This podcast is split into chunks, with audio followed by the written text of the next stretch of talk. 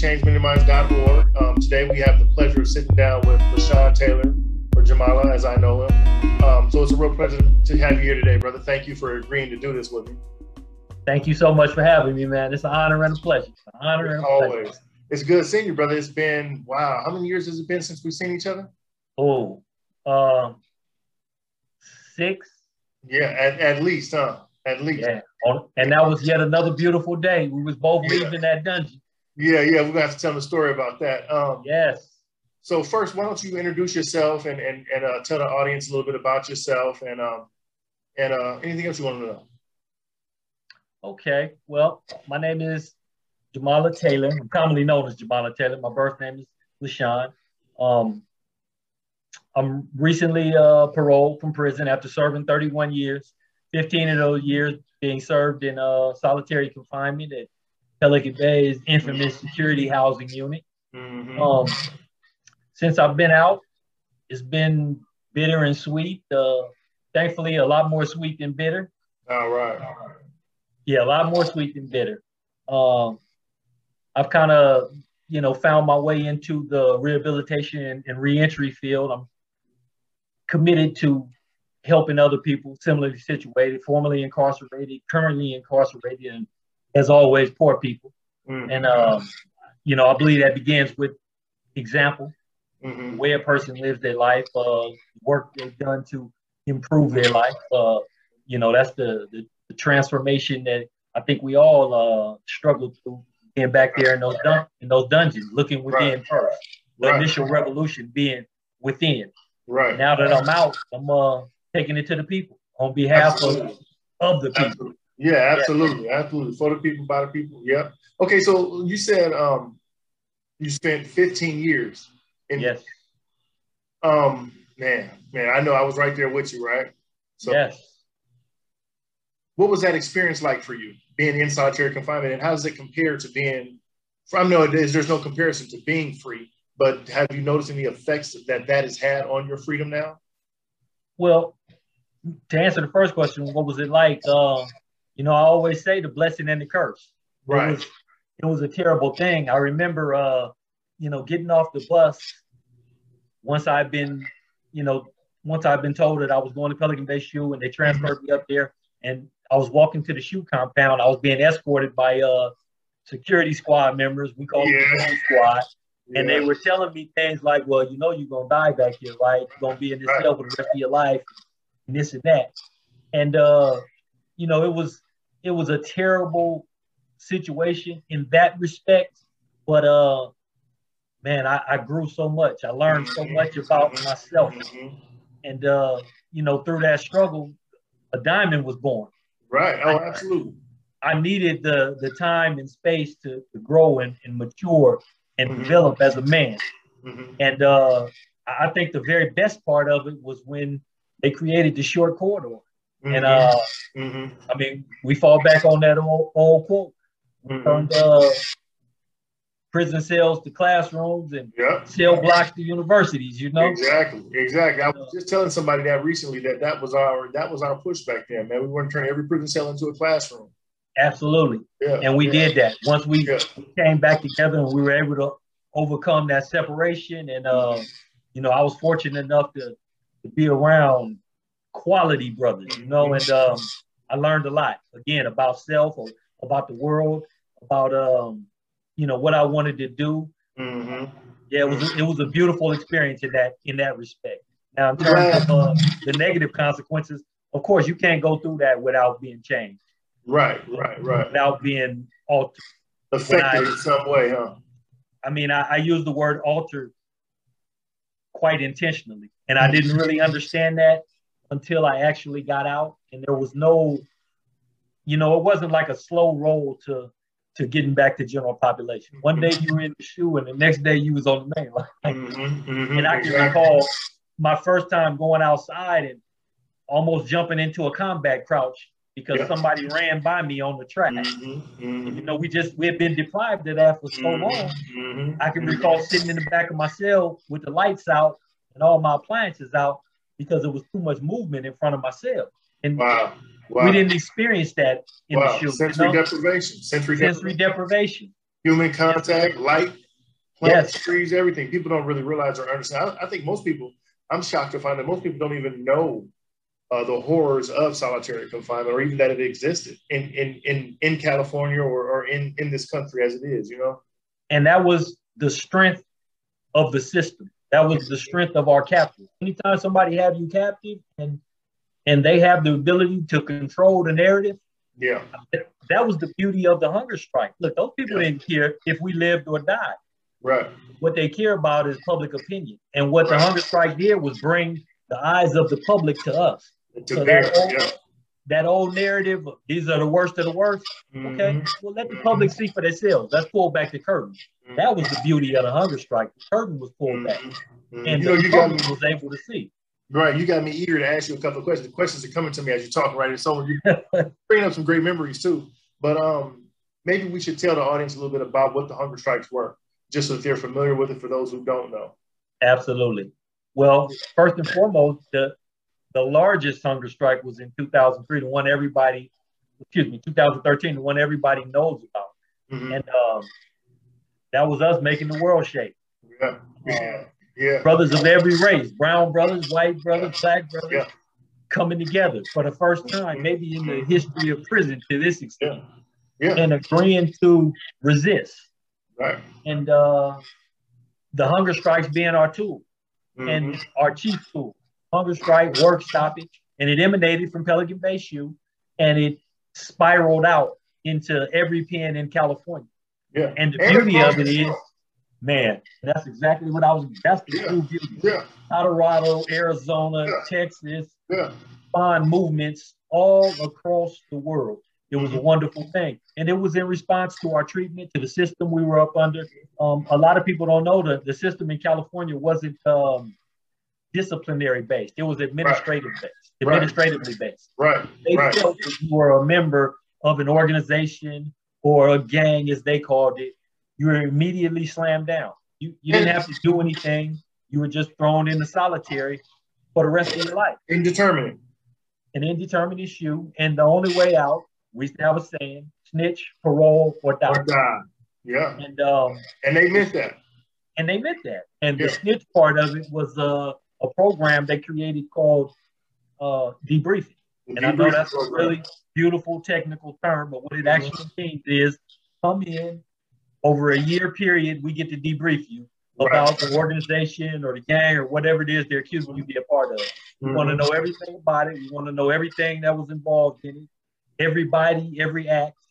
And uh, of course, that would leave you in terrible standing with that particular group, with, with all of them. But more importantly, in terms of character and integrity, how could you look at yourself? What sense does it make to get out of solitary confinement if you can't look at yourself in the mirror. You know, and that's interesting you said because there's another point to that too that I, I, like to remind people of the fact that you have to know that debriefing is a military term. Yes. So we're dealing with a military mindset. it, it is. Being yep. the corrections department.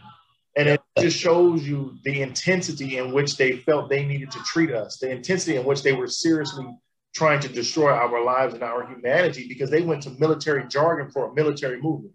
You know, exactly. every profession uses its own jargon, its own language. Yes. It tells you what the mind state was. But I don't want to get stuck on that. I mean, I thank you for expounding on that too, brother. Um, I really wanted to ask you because you mentioned earlier that you're still fighting the good fight. You're still trying to help the people. Um, but the real reason why the SHU existed and why they gave us indeterminate SHUs and why they had some brothers back there 40 years, 30 years, some of our elders, some of the brothers who helped uh, educate us, right? Some of the older brothers that you and I had the opportunity, we're the same age, had the opportunity to get around and, and to learn from. Um, yeah. Old Panthers and, and, you know, some brothers who, who were part of the political struggle during the Black Power movement um, was for helping the people. Yes. I want to ask you now, does that affect your your your wherewithal or your ability or even your does it affect how you move in, in trying to do what you're doing now to help the people, knowing that you were punished for doing it for so long and for and, and so detrimentally? It, it absolutely does, but not in the way that they thought it would. Right, right. I, we we have a a very dear friend, Zaharibu, and he used to always characterize certain cats as broken men. Exactly. People who were broken in that way. Exactly. Exactly. I wasn't broken. So exactly. it does it does affect me, but as fuel. Mm-hmm. I'm doubly motivated now to be in the struggle, to be in the trenches. Mm-hmm. And one of the things, the chief things I learned back there is it's not so much about the way you talk, it's how you walk it. It's the example right. exactly. how you live your life. Mm-hmm. I truly am a new man as a result of that experience. Mm-hmm. And being able to come out here and, and, put that on display on behalf of us, mm-hmm. that's an honor and a privilege. And that's also uh, motivation to be Absolutely. in the, Absolutely. Absolutely. We're gonna get into it. we're gonna get into your new website and the things that you're doing that are absolutely mind blowing and I feel like they're historic. I feel like they're gonna really change the game for brothers who are incarcerated. Um, but I wanted to ask you also, you know, I think I was telling you we were having a conversation offline. I was telling you before that, you know, my first six months out here were were like a dream come true. You know, I know we both shared that same horror, horrific experience of being locked up and confined in the SHU. Uh, you did 31 years, I did 25, so we're right there with each other and experiencing that trauma of, of prison. Um, but the first first six months of my freedom were really lovely and beautiful, like a dream. Then I hit a wall after about six, seven months. Um, and I came to find out later through some trial and error, some tribulations, that that wall was based on what they technically call post-incarceration syndrome. Yes. Uh, it's a mental health malady consisting of five different mental health um, uh, uh, conditions, PTSD, uh, sensory sensory deprivation syndrome, antisocial personality traits, substance use disorder, and uh, and and others. And I'm wondering, um, have you found anything since you know you're you're you're still fresh out? Um, you look good, you look fresh. Uh, you. Have you have you um, experienced any of those type of things? Any PTSD type type issues or anything? Uh, I don't I don't know that it's been to that extent, mm-hmm. but I can say that, like my my sister pointed out to me the other day. You know, you notice you never volunteer information. Wow, interesting. And that's prison because information is power. That's how we yeah. were trained. Exactly. Get information exactly. from other people, but exactly. own close. Exactly. Well, yeah. Well, not only that, brother, but that's the whole basis of the debriefing process. Uh-huh. The main tool that they used against you was about gathering information, whether it be false or, or yes. they didn't care either way, as long as they could use it to, to keep somebody else in, indeterminately locked up and destroy yeah. somebody else's life. So, and, and, and I noticed, I'm glad you said that. One thing that I noticed that it affects my relationships, my yeah. my fiance and my family, because I'm not, I don't divulge information easily. I don't talk about things very easily. Yep. So, um, you know, that's one thing that I'm working on real, real tough right now. And I'm working on it as well. But I, I think that's probably the biggest, you know, change. And also, uh, you know, we kind of developed analytical minds, maybe too much so. yeah, know, yeah, absolutely. Thinking the planning as opposed to the spontaneity and just wow. going with it. I, I don't necessarily have that quality anymore. I, I would like to. I hope I can get back to that that openness, that that freeness. You know what I'm saying? Right. I think essential to freedom. Right. But right now, it's like, man, I'm I'm still in that mode. I still get up very very early. Mm-hmm. You know, work out. Mm-hmm. you know, I still study all of the things that you know we came up doing, I still do, and right. uh, so I haven't completely turned the corner in terms of um, transitioning back mm-hmm. to freedom. There's a big part of me that's free, but there's still another part of me that's still operating, you know, in that way. You know, one thing I was just talking to the fiance about, man, just the other night, and I was I was explaining to her, and it really came to me kind of in a dream through prayer and meditation was the fact that you know we learned some life some lifelong lessons. We learned some things about being moral, being ethical, being men, how we carry ourselves, you know, our our ideology, you know, mm-hmm. political worldview and things like that. But one thing that I think that we learned that was sort of intangible was the idea of not like you just like you just mentioned, not being broken. And what that meant for me was um, I refused to allow myself to be seen as um, having given up. Yeah. You know, the, the, just like with the hunger strikes, you know, unfortunately, we had some martyrs. We had some people who died in the hunger strikes. Yeah. And that means they starved themselves for freedom. They starved themselves to be released from solitary confinement. Um, but I was just telling the fiance the other day, I think that one of the issues that I struggle with is juxtaposing how much of that experience to maintain and to carry into my daily life and how much of it to kind of let go of. You know, I struggle with this thing called the prison mentality. Mm-hmm. I still find myself, brother, I still find myself going to the back of the line uh, in the grocery store, yeah, for real. I still find myself standing with, you know, I, I, won't stand in a line with my someone behind me. I'll stand to the side in the line. You know, um, I find myself kind of still having some some shaky, nervous feelings when there's a lot of people around me.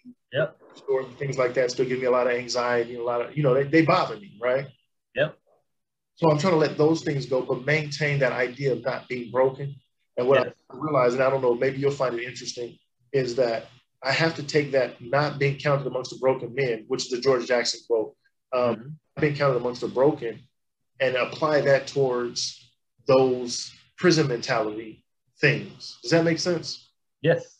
So I'm, yes. I'm that, that same experience now to, to really heal myself and to really yes. transition into that freedom. Yes. And I think something that we can all lean on is the strength that it took to get through that part of our struggle. Right. All that time back there under the how, how many dudes do we know that are broken men? They're straight right. up broke. Right. Whether their, their minds broke or their, their right. constitution, their willpower yeah. broke. Mm-hmm. We stood tall, man. I'm proud of that. That's like my yeah. absolute badge of honor right there. Oh, because brother. it's easy to say what you would do, mm-hmm. but it's one of those things where you actually got to do it before you actually know. I mean, down deep where only you live, mm-hmm. where you actually know what kind of strength you have because it was absolutely. put to the test, man. It was mm-hmm. put to the test. It really was. Yeah, yeah, absolutely. So, I mean, let me flip, flip the page just a little bit. So, how were you able to gain your release? I know, I know from reading. Matter of fact, I went on your website. Beautiful website, by the way. And Thank you. The little bio there, and it talks about the amount of time you were given, which was um, 99 years to life. Was it 99 years to life? And the website is linear consultants with an S.com. Okay, right. Um, well, you remember the morning we got out of the SHU. It was me, you, and a couple of more brothers on the bus. Do I? We, yeah, I wanted to tell that story. Why don't you tell that story, But I wanted to tell that story, man. That was woo. As, as a result of the hunger strike in 2013, right. we won our freedom, but it didn't happen immediately. Right. Although they told us in 2013 that right. they were going to let us out and just and that, right. we actually didn't get out until 2015. Let me interject here too for the for the public. And we're not talking about freedom from prison. We're just talking about freedom from prison inside of a prison inside of a prison. For people yes. who don't know, you have what's called the SHU, which is security housing unit. But inside of the SHU for this brother, for myself, and for about 30 other brothers, and I mean, that's speaking of uh, blacks, but there were whites there, there were Hispanics there, you know, there were some of everybody, a few Asians. Um, they created a special SHU called the short corridor unit, which was a, so you had a you had a prison, then a prison inside of that prison, then a prison inside of that prison. And that's basically what we're talking about the day that we were released from. Okay, go ahead, brother. I'm sorry. I just want to get that so people would understand the, the, magnitude of what, of what it is you're speaking on. And all this was for the worst of the worst. I mean, we yeah. were literally the worst quote, of the worst. Unquote. Yeah. Fighting through metal, you know. Yeah. so we eventually uh, won our freedom. And I remember that morning, you know, they the night before they told me I was leaving. So early yes. that morning, everybody who was leaving, they rounded us all up and took us to the visiting which is really a, an assortment of small cages. Mm-hmm. Every individual, we're all isolated. So they put us all in individual cages. As I walked into the visiting room, I saw first one of my elders and then yourself standing next to him. Yeah. Went, yeah. went down to my cage and we all started talking and whatnot. Yeah. So about an hour later, they put us on the bus and Pelican Bay is in the middle of nowhere, maybe right. 10 hours to the to the nearest somewhere.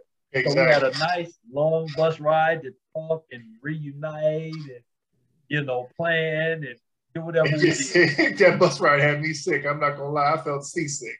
It was a unique thing because it had been yeah. so long for all of us. But just imagine that. Imagine that. And We were we were locked away and sensory deprived for so long.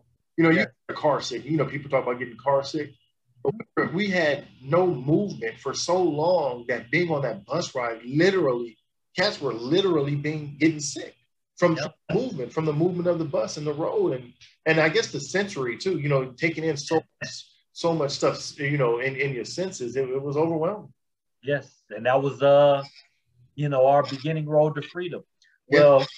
you didn't quite go free that day. Right. You had to go down to the step down to another SHU. Right, right. A lesser SHU. Right, right. Uh, you know, myself and, and the other elder we were with, we were actually going to general population. So we laid over at San Quentin for five days, and then they took me to Lancaster. Now, when I got to Lancaster, I was, uh, you know, being told about all these new laws. Mm-hmm. For those that don't know, they're called the youth offender laws, right? AB 260 and AB 261. Mm-hmm. Granted, uh, the potential for lifers who have been down for 25 years and who uh, committed their crimes um, before they were 26 years old to mm-hmm. for the board. Mm-hmm. I didn't really think I had any action at it. Turns out I did. I had never heard of any of these laws before I got to Lancaster because the right. fact while we were in, in, solitary, our struggle was getting out. Yeah. Out solitary. Yeah, yeah, that was it. Getting out of prison was like, you know, that was like beyond us. We were trying to yeah. get out of Yeah. So, Just let me get some fresh air. Trying to get some fresh air, a little freedom, yeah. no more yeah. strip searches and all this. Yeah, stuff. let me see the sunshine. Let me see, yeah, let me, yeah. See exactly. So I started uh you know, going to classes and that kind of thing. And I really wasn't going to classes in pursuit of freedom because I didn't really think it really applied to me. I didn't really right. believe. I just the first class that I signed up for was one called Insight Garden, okay. another called uh, the Five Ventures, and uh, a couple of more. The Insight Garden class I signed up for because after being back there all those years in solitary, surrounded by nothing but meadow and concrete, when I saw gardening, man, I wanted to just stick my hand in. it was as simple as that. I know that's right. as simple as that. I know that's right. Absolutely. Now it turns out this was a self-help class. Okay. And I made contacts there that helped me to this day. I'm now employed as a free wow. man. I'm now employed by that very program. Wow. Wow. The, the five ventures. And we talk about uh, getting out of SHU and you know dealing with PTSD and, and some of the stressors that we developed back there the Five Ventures was a business program. Okay. Events every couple of months where they would bring in people from the outside, from all over the country, people from Silicon Valley, mm-hmm. from the East Coast, from Wall Street, all these important investors, angel tree investors. So I walk into the gym one day and all these people are there, and it just blew my mind. I wasn't, I needed that at that moment to learn how to socialize again. This might sound crazy, but I didn't know how to approach people. I had lost that, that ability. I mean, just, and I, I started out simply. I walked up to somebody and said, Hi, I'm Sean. Right. This lady probably thought I was the weirdest cat on earth because I didn't know where to go after that. Thank God she picked up, but yeah. I literally had to learn how to socialize. Absolutely. And that Absolutely. program helped me do that. Okay. But, please. No, no, no. Yeah, yeah, I, I hear you. you. You just made me think about how it is. Um, it's just so true, bro. It, it's it's actually mind boggling, even for me, and I experienced it to think that that's after man having to learn how to socialize all over again. Yes. Yes. Yeah, but don't let me cut you off, brother. Please continue.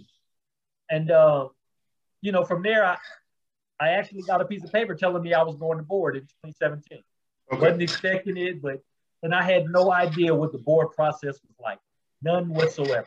When I went to talk to my state appointed attorney, you know, you represented the board, my state appointed attorney, um, he asked me, Well, you got your relapse prevention plan? And I was like, What? What? Yeah.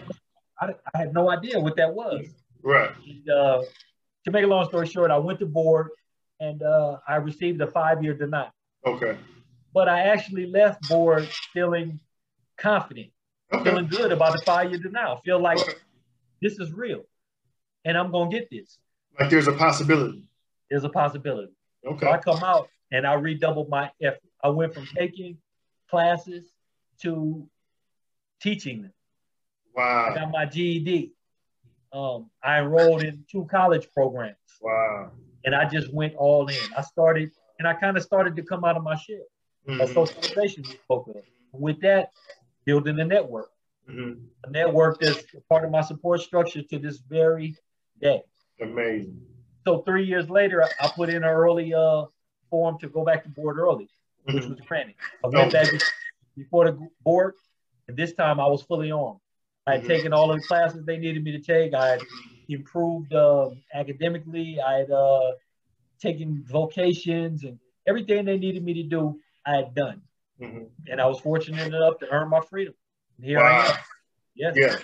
Yeah, yeah, and and and you know, I think in what you reveal in that story, I don't know if the listening public will actually catch it, but I'm gonna put it out there for them. Is you actually reveal the reason why they created the SHU and kept us locked away in the SHUs like they did, in that sensory deprived isolation, that inhumanity that they had us locked away. Because, like you said, man, um, a diamond, you know, you prove that fact. Your actions prove the fact of what you're really capable of. And that's something that is uh, antagonistic to and um, totally, totally um, contrary to the point and the goal of the prison system. Yes. They want they want you to be in your lowest your lowest mind state. They want you to have a criminal mentality. And yes. absolutely. And that's why you deserve that and you earn that freedom. I'm glad you said it that way. You earned that, brother. And I commend I appreciate that. Yeah, but now just, they got a new stick. They've even gone so far as to weaponize that, the parole process. Really? Oh, without a question. In what way? In what way? You get a 115, that's that might be another three to five years. Right. right. And of course, the COs understand the power. Now you remember when we was coming up in prison, man, we're gonna write you up. So and yeah, and anything. I got life. Now it means everything if, if right. going home is in your car. Right. So they've created, you know, a, a, another weapon mm-hmm. out of mm-hmm. something so beautiful and so good in terms of people, you know, mm-hmm. potentially going home and being able to taste freedom. They somewhat weaponized it again. Mm-hmm. And, uh, and it shows you it shows you how that hope is dashed. You know, when, when we were through that through that through that um that that indeterminate SHU process, you know, when they would validate you, they had those six points of reference. If somebody mentioned your name or if they found your name on a piece of paper in someone else's cell, if you were helping somebody with legal work, you have to have your name on a on a, a, legal piece of paper that the prison provides you, and it was in another person's cell, they would use that as a point to continue six more years in the SHU. Yes. So it sounds like they've, they've incorporated that process now into the parole or into the board process, where you get a 115 and it can be for the most innocuous, uh, you know, in you know the, the smallest little infraction, you know, you have no control of what you get a 115 for. Absolutely, they've like I say, they've absolutely weaponized, the process, yeah. and it uh, it's another way of creating broken men. Follow wow. people who wow. are compliant, people who are utmost compliant because right. you don't want to step out of line and you know ruin your uh, your opportunity to be free. So in compliant against your best interest. complying against your best interest. And that's and exactly know, what it's breeding. Man, man, I love this conversation, brother. I appreciate this so much. So tell me, man, what's on the horizon? What, what you working on now that you're here? Well, my sister and I um, created a company called Linear Consulting and Support Services. Okay. The website is linearconsultants.com. Mm-hmm. Um, well, I told you about earning my way to freedom through the classes and coming to right. a point where I was teaching the classes. Well, I also, in my spare time, I started preparing other cats to go to board. Okay. In terms of, uh, you know, the board really wants to see some of the nexuses they think that tie most, if not all of us together, are gangs, drugs, alcohol. Mm-hmm. But they want to see things like CGA, AA, NA, anger management, mm-hmm. uh, victims impact, and these are all these are all things I facilitated. So mm-hmm. I put a curriculum together, a correspondence curriculum, Wow. This is a for-profit, excuse me, a for-profit business. So we're going to be selling correspondence courses, but we're also going to be offering scholarships to uh, people who are indigent, who are still incarcerated. Wow. Balance it out. And uh, it's about helping people find freedom, learning how to how to present in front of the board. Because that's one of the things that I didn't know, and most people don't know. There's a certain specific language that you have to use to get across to the board in terms of relapse prevention plan, in terms of triggers, external, internal, in terms of understanding your life story, being able to narrate that, mm-hmm. being able to stop, start, answer questions. Mm-hmm. If they ask you, you had a drug problem, okay, well, how have you addressed it? Well, what are you going to do going forward? Mm-hmm. What are your coping skills? You have to understand this language. You have to speak to them in a way that they're going to understand it. And you can only do that by doing the work. Amazing. Linear consulting, we developed a correspondence program that's going to get you there. Amazing. Well, you know, that's interesting, man. It's all I can say is God is good, brother, because, you know, here with Breaking Chains Mending Minds, we're about trying to heal the traumas. You know, prison yes. major trauma in people's lives, post prison trauma, uh, prison trauma, post incarceration trauma, you know, dealing with mental, mental health. And, and um, so I can see, man, I can see where we're running, where we're running we're running along the same parallel line.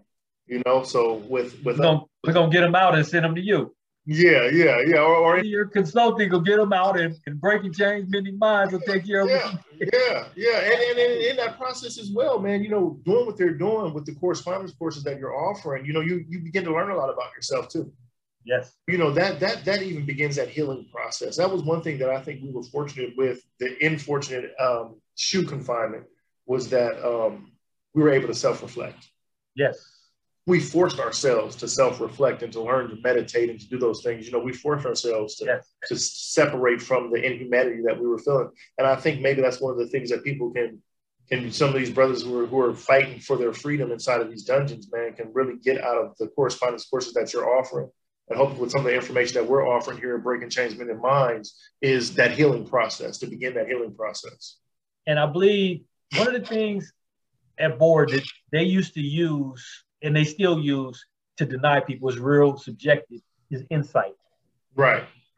And that's, that that's the, the hardest part of the process is developing insight. I have a, t- a term that I coined, excuse me, a term that I coined called objective introspection. Uh, say that one more time slowly for, for, for, for us slow people. Objective introspection. Objective introspection. Okay. To take an honest look within. Right not make excuses for what you see. Right. And the skill part of that comes in with being able to then articulate that. Okay. You can look within yourself and be honest with yourself, but when you go up in that room, you have to be able to articulate those things to a complete stranger. Mm-hmm. We didn't grow up like that, talking right. about our feelings. Right. Right. We, we certainly right. didn't grow up comfortable with talking to a complete strangers Absolutely. about our innermost feelings right. our relationships with moms, with mm-hmm. dad, or not having a dad, or not having a mom, or what we were lacking here mm-hmm. that pushed us toward the streets, or whatever. Mm-hmm. And that's at the core of the correspondence course. Okay. Being able to develop an objective look within and articulate the results of that look. Right, right, amazing. Say one more term, one more time with the term. What was it? Objective. Objective introspection. Objective introspection. Yeah, we got to make sure you get that one locked in. What we got to do to get that to Webster? Yeah, no. yeah. This interview will do it. yeah, you know how they like to steal stuff though, so we got to make sure we, you know, got that copyrighted. Yeah, yeah, we got to get that copyrighted. Now, the first uh, correspondence module is called uh, the Ethos Program, okay. and the overall work will be up under something called Maslow, the Maslow Program, mm-hmm. and um, yeah, it's gonna it's gonna be really good. Ethos being ethics, right? And, uh, you know, that's a that's an ethical step. It requires incredible strength to look within, especially right. when, uh, like I say, we don't we're not raised doing that, and it's a process and it's a skill, but uh, it can be developed, and I'm I'm living proof of it. And to gain your freedom, you need to develop. I'm gonna tell you, in all honesty, brother, it really sounds like this this this correspondence program that you've developed goes even beyond. And I understand the purpose of it, and I get it. I commend you for it. I'm sure, and I have no doubt this is going to help thousands and thousands of men gain their freedom through the parole board. But it's yeah. something I may want to take myself, even though I'm out here, just to further the freedom that I've gained. You know, just to like the ethos program, ethics, dealing with my own personal ethics and learning more about myself, that objective introspection, being able to actually articulate what I learn about myself. You know, Absolutely. That's like a program that I need to be taking right now. Thank you so much for saying that. Because at the end of the day, you know, getting out is is absolutely a noble goal, finding your freedom. But the path to getting out, to truly getting out, is transformation. Right. Personal transformation. Because see, personal transformation, it it looks a certain way, it sounds a certain way, it smells a certain way. Mm-hmm. And when you go up in to board in front of those commissioners who do this for a living, five days a week, 352 uh, weeks a year. Mm-hmm. That's what they're looking for.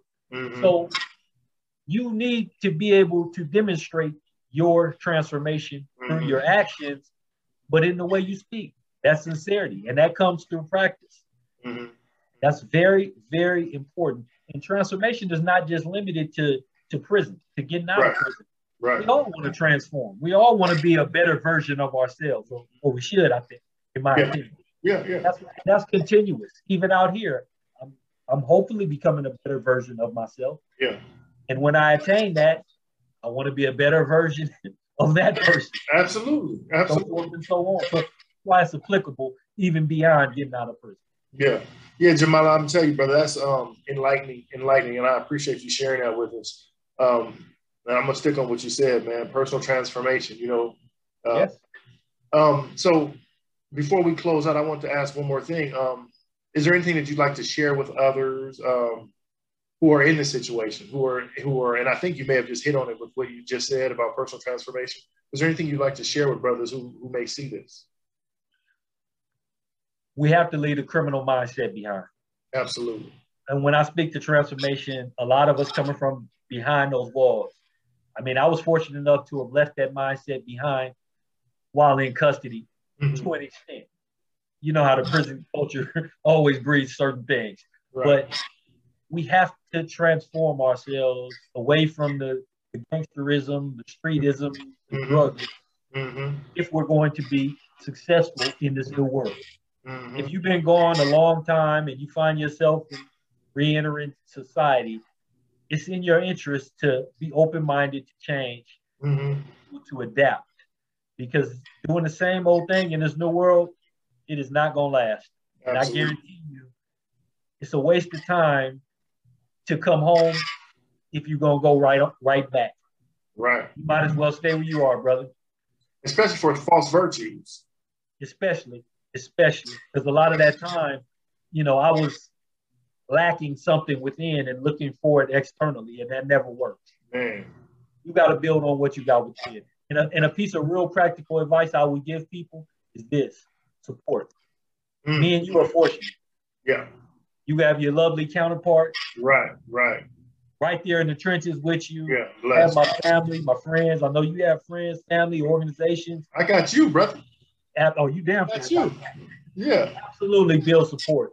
Being in a transitional house, one of the things I've learned, I've been able to see cats who don't have support. Yeah. And and how much more difficult their journey is. Right. If you anticipate getting out right along with you trying to transform your mentality and transform your life and, and learn and grow, develop that network that mm-hmm. you're gonna have to lean on and tap into when you get out. I cannot I cannot stress the importance of that enough. I mean that goes directly to success or failure. Failure being recidivating, success being continued freedom. Absolutely. You know, yes. we didn't touch on the transitional house thing. I think we're going to have to do that when we do uh, part two of this thing, or part three, or part four, however we get into yes, it. uh, man, brother, it's been a real pleasure and an honor. I mean, a, a, serious honor. You know, it's been, like you said, over six years since we last saw each other, and, and we saw each other in a certain state. You know, um, yes. And, and I'm going to be honest about it. Just at that heel slave state, shackled, head to toe. You know, wrist shackled, leg shackled. Yeah. um, and brother, you look good, man. You do my heart real good to see. Likewise, and I want to thank you, and I'm proud of you, and I know the people thank are proud of you, what you're doing. I mean, thank giving a platform to come here today is a wonderful thing. Uh, man, you you really doing big things, man. We all proud of you, and I I, I, I expect even more. I know you're for greatness, and I hope you have that expectation of me. Absolutely, together, brother. We the only way we're gonna do is do it together. You know. Yes, sir. We're gonna keep pushing. Yes, all right, brother. I thank you, and um, we're gonna have to get together and do a part two of this thing. Absolutely, and I want to remind the people to uh, please look us up, linearconsultants.com. I think you'll like what you see. Right on. Uh, you know, it's all about the people, for the people, from the people. Absolutely. I'm gonna make sure we put a link to that on our website as well, so they'll be able to find a link on Breaking Chains, uh, MendingMinds.org. Absolutely, we'll do the same. Likewise. Right all right, brother. My tech can't together, but we'll definitely do the same. Thank you so much. Yeah, thank you.